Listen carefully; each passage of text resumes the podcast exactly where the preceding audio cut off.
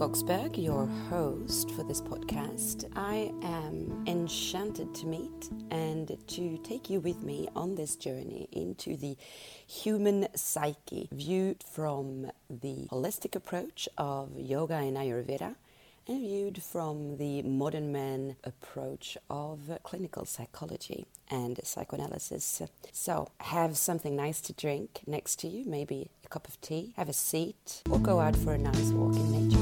Enjoy.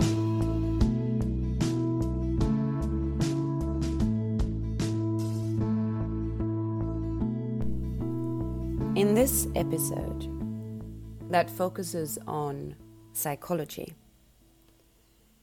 I want to speak to you about one of those buzzwords.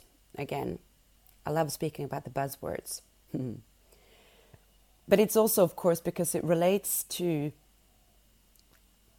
everything that we speak about. It relates to also what I've been speaking about for the last two months, where I made like two mini series, I want to call it, on chronic inflammation and chronic stress. Because the word that I want to talk about today is trauma. Now, I've spoken about trauma before in this podcast, and I've spoken about it on this aspect that the body keeps the score, right?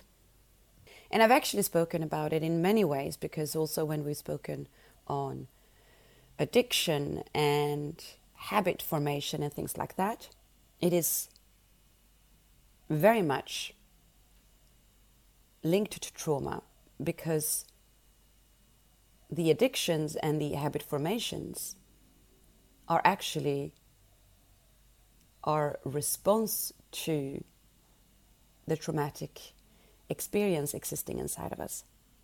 So I'm going to dive into this straight away, and I will also talk about, of course, how to best deal with it on your own or with someone who can be your guide, be your light in the tunnel, be the lighthouse as you navigate through your emotions. One of the first things to remember when we talk about trauma is that trauma is not what you went through. Trauma is not the reality of the events, but more the reaction that happened inside of the person. So, how we perceived it. It is really important to understand that part because, well, first of all, for a very long time, we would consider that trauma could only really be something that came out of extreme situations, such as war zones, famine, and physical sexual abuse.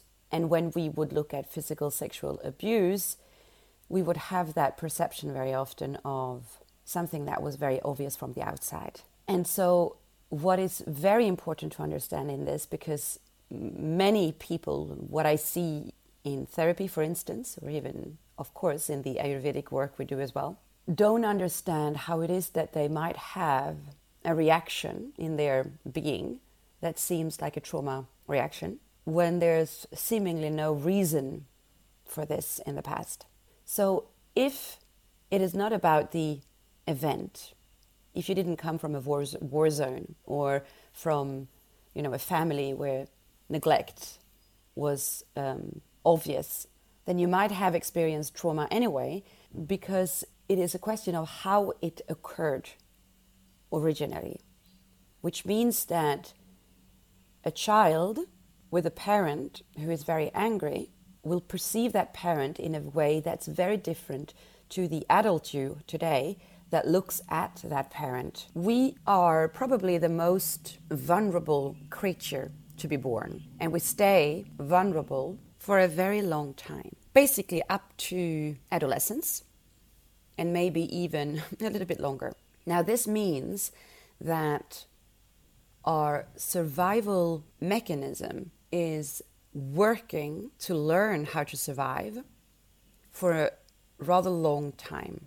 And due to the fact that our brains are different to other animals in the sense that we can plan for the future, we can ruminate on the past, and we can imagine situations, we have developed a very detailed, nuanced way of using this survival instinct. I have said many times in the past that our primary need is not food and shelter as much as it is to belong because due to this fact that we stay vulnerable for so long for survival, it is inherent in us that we need other people in order to survive.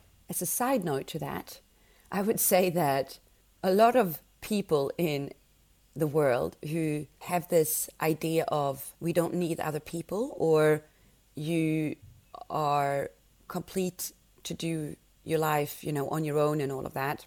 Whether it's, you know, in just our ordinary world or whether it's just in those um, circles of um, spiritual practices where it's been misunderstood, I'd say that it's a, our highest form of gaslighting, to use that word, to use another pop psychology word, because it's not true that we don't need other people to survive. We do need other people to survive because that was ingrained in us from birth.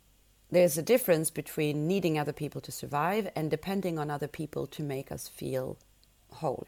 Okay, there's two different things there.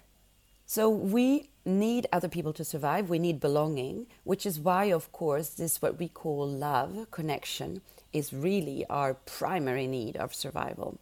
We can also call that attachment. Humans need attachment, but we also need one more thing, and that is to stand in our own true nature, meaning to be genuine, to be authentic when we learn so early on in life to adapt to a set of rules that are unwritten as well, right? These like hidden way of bringing us into society. There's no, these are the rules, this is what you need to follow in order to be accepted. That would probably have been easier for us if we had that. No, it's really hidden and we have to figure it out on our own. So that's part a little bit of that gaslighting once again, because they make us believe, right, that just be yourself and, you know, I just want you to be happy, which is not true at all. I just want you to be happy if you follow follow a number of rules, right? So since we need to learn that in order to be, you know, attached, you also then need to lose a part of yourself, which means that you need to give up on your authenticity in order to survive. So we need, therefore, to disconnect from our gut feeling, our instincts, actually. See, this is what's so different with animals. Just go with their instincts because there's no question that their instinct could be wrong. We need to know that there's attachment and we need to know that we can be authentic in order to not be traumatized, let's say, in order to feel whole, in order to feel safe. And this is where it goes wrong, you see, and this is why we then develop all these strange behaviors that we have and addictions and patterns of, well, habits, patterns of behavior. And you see, the essence of the fact that we are more or less everyone traumatized lies in this. The essence of trauma is the loss of this sense of self and that sense of self being I am feeling safe, I am feeling what's going on inside of my body, whether it's sensations on a physical level or whether it's something more subtle as a gut feeling, so emotions, or then the thoughts that are connected to these messages. So the healing happens when you are reconnecting to that authenticity.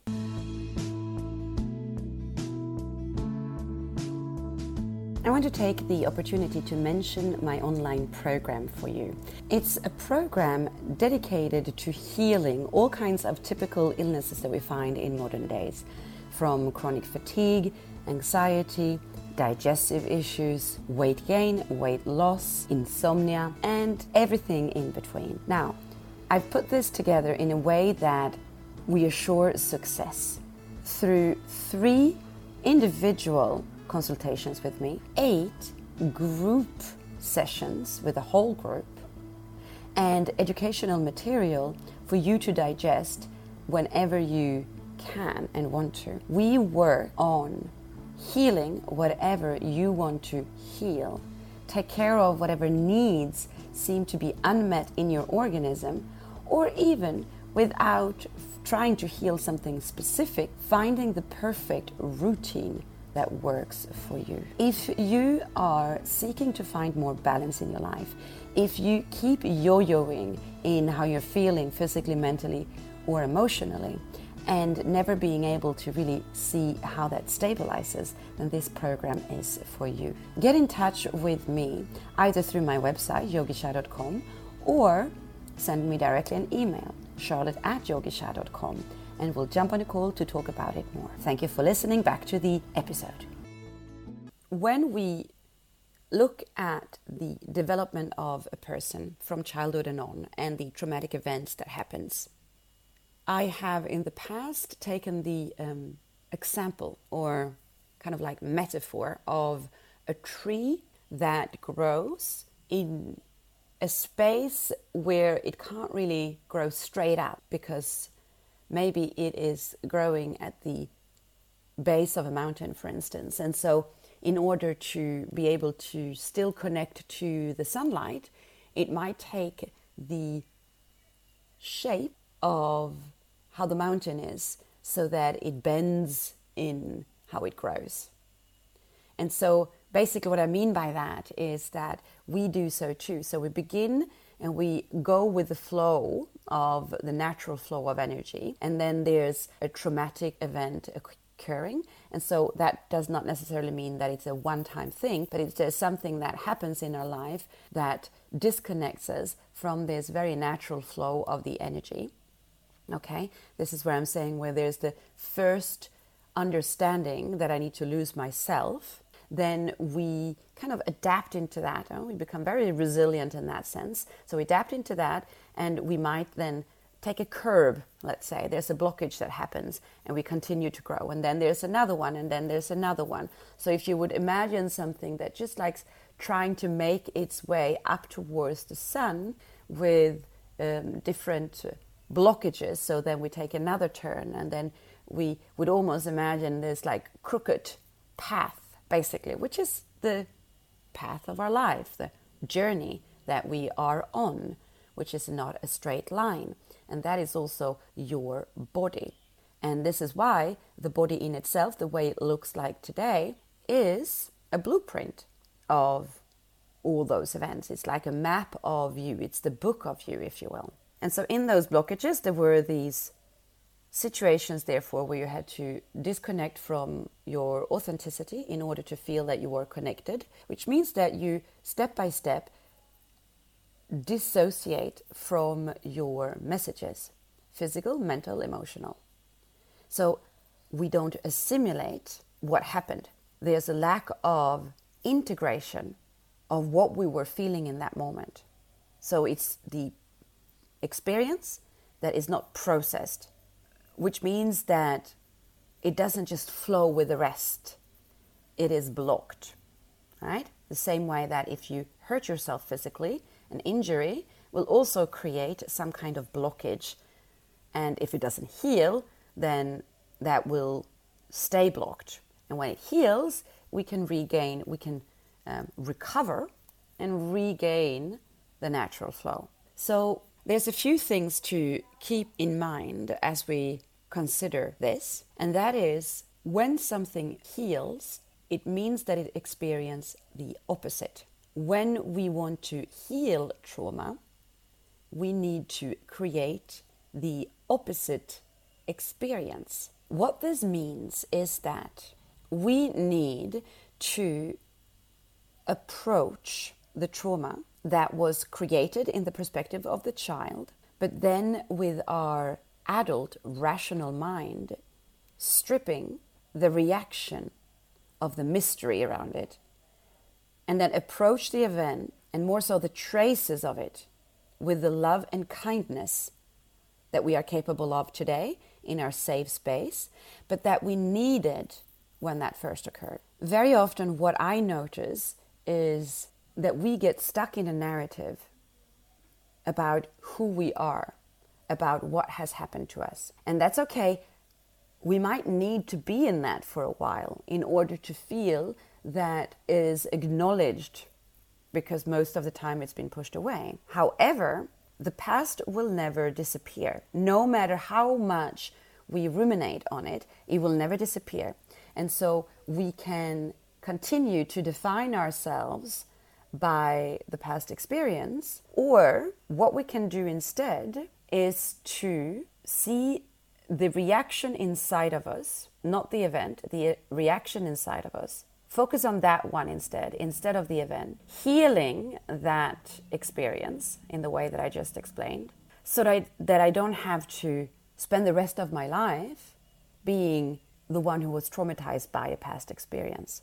The trauma in itself is not what happened, the trauma is what happens inside of me. It's the trace. And that is good because then I can do something about it. I can't do anything about the past. You are a person, you are a blueprint of a life journey full of these experiences, the crooked path, both happy and unhappy, that made you the person that you are today, which in itself enriched you. So, for instance, addictions and the different habits that we've created that we can't get rid of are ways that we have tried to actually heal the trauma inside of us. So, what happened, that what we're feeling inside of us, as we make our way on this journey that we call life. The addiction is a process of any kind of behavior that brings us a feeling of freedom in the moment, and therefore we start to crave it in order to keep feeling free to compensate from this experience that we have inside of us, the feeling that we have inside of us, but then that in the long term has negative consequences on us instead. And so it is really what we call the addiction, right? When we keep doing it, even though it has negative consequences in the long term. So, therefore, healing from the addiction is reconnecting to that sense of self that we've lost that created the trauma in the first place. So, how do we deal with that? How do we heal from it? Well, one thing's for sure you can't heal by hating yourself, which is what we do most of the time when we keep just doing what we're doing.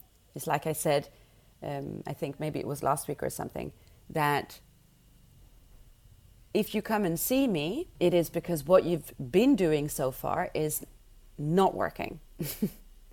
so you need to go through a discomfort by experiencing something that's unfamiliar so that you do something different. And there are a certain amount of things that you can do on your own, first of all, in order to deal with this. But naturally, it will be easier to have someone who guides you through it because you're the one experiencing. So it can be really challenging and overwhelming to try to work on it. But the very first thing to do is to restore a sense of safety, right?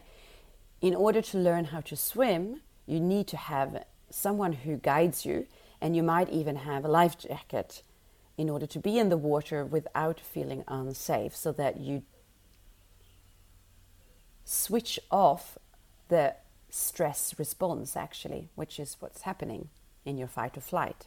And then when you have that you need to learn to develop the skill of what it is to swim to learn how to do something.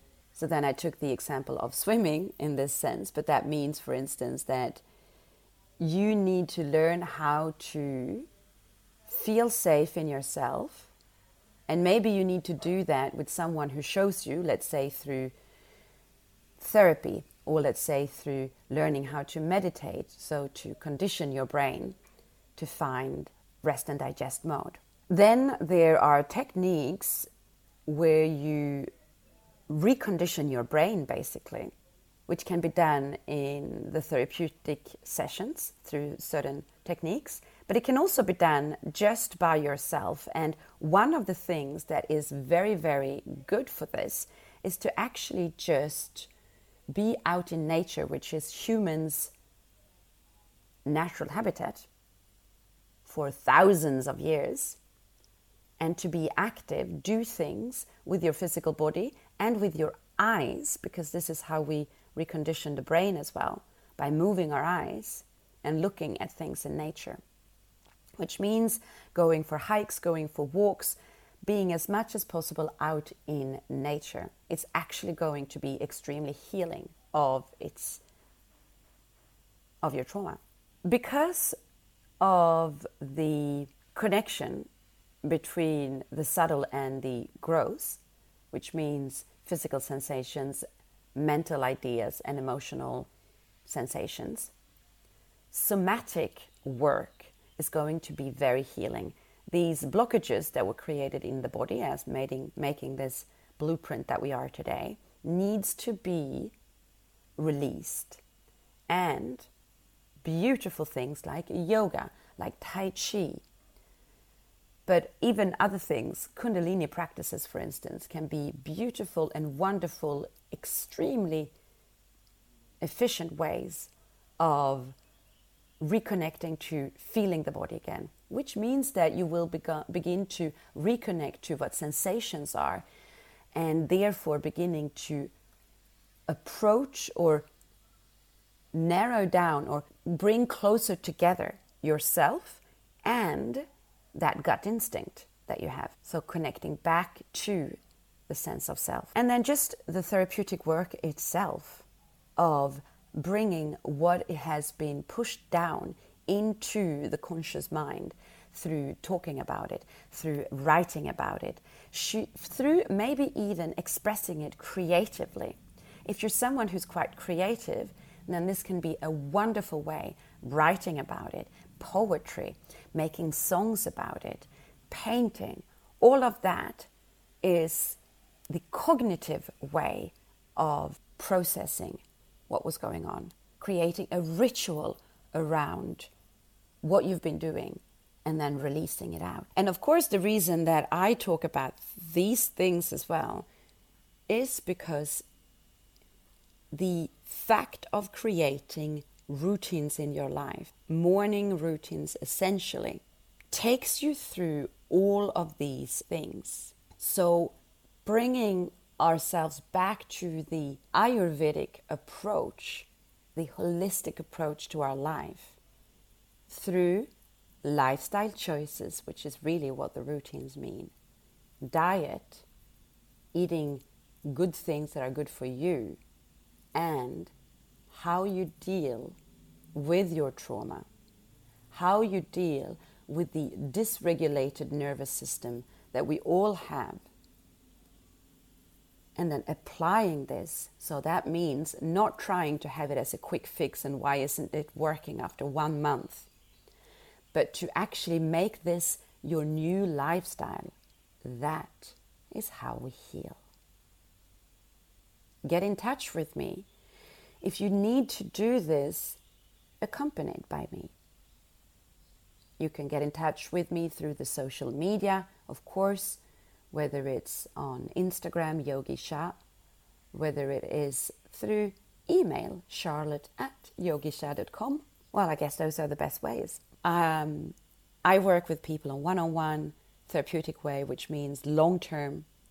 I work with people short term as well through the Nourish Balance Thrive individual eight week program and the group program, of course, which has also other benefits of feeling connected to other people as we do this.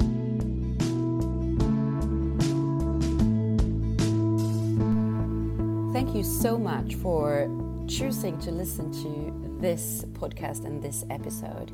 I am very grateful. If you enjoyed this and you think that other people could enjoy this, please help me to spread the word. Share this episode on any channel that you have of social media or messaging.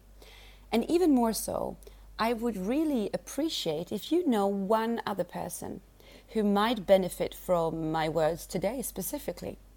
Take that one minute it takes to simply share this episode with one person. Remember that there's a human being on the other side of your phone, of your earpods, of this microphone.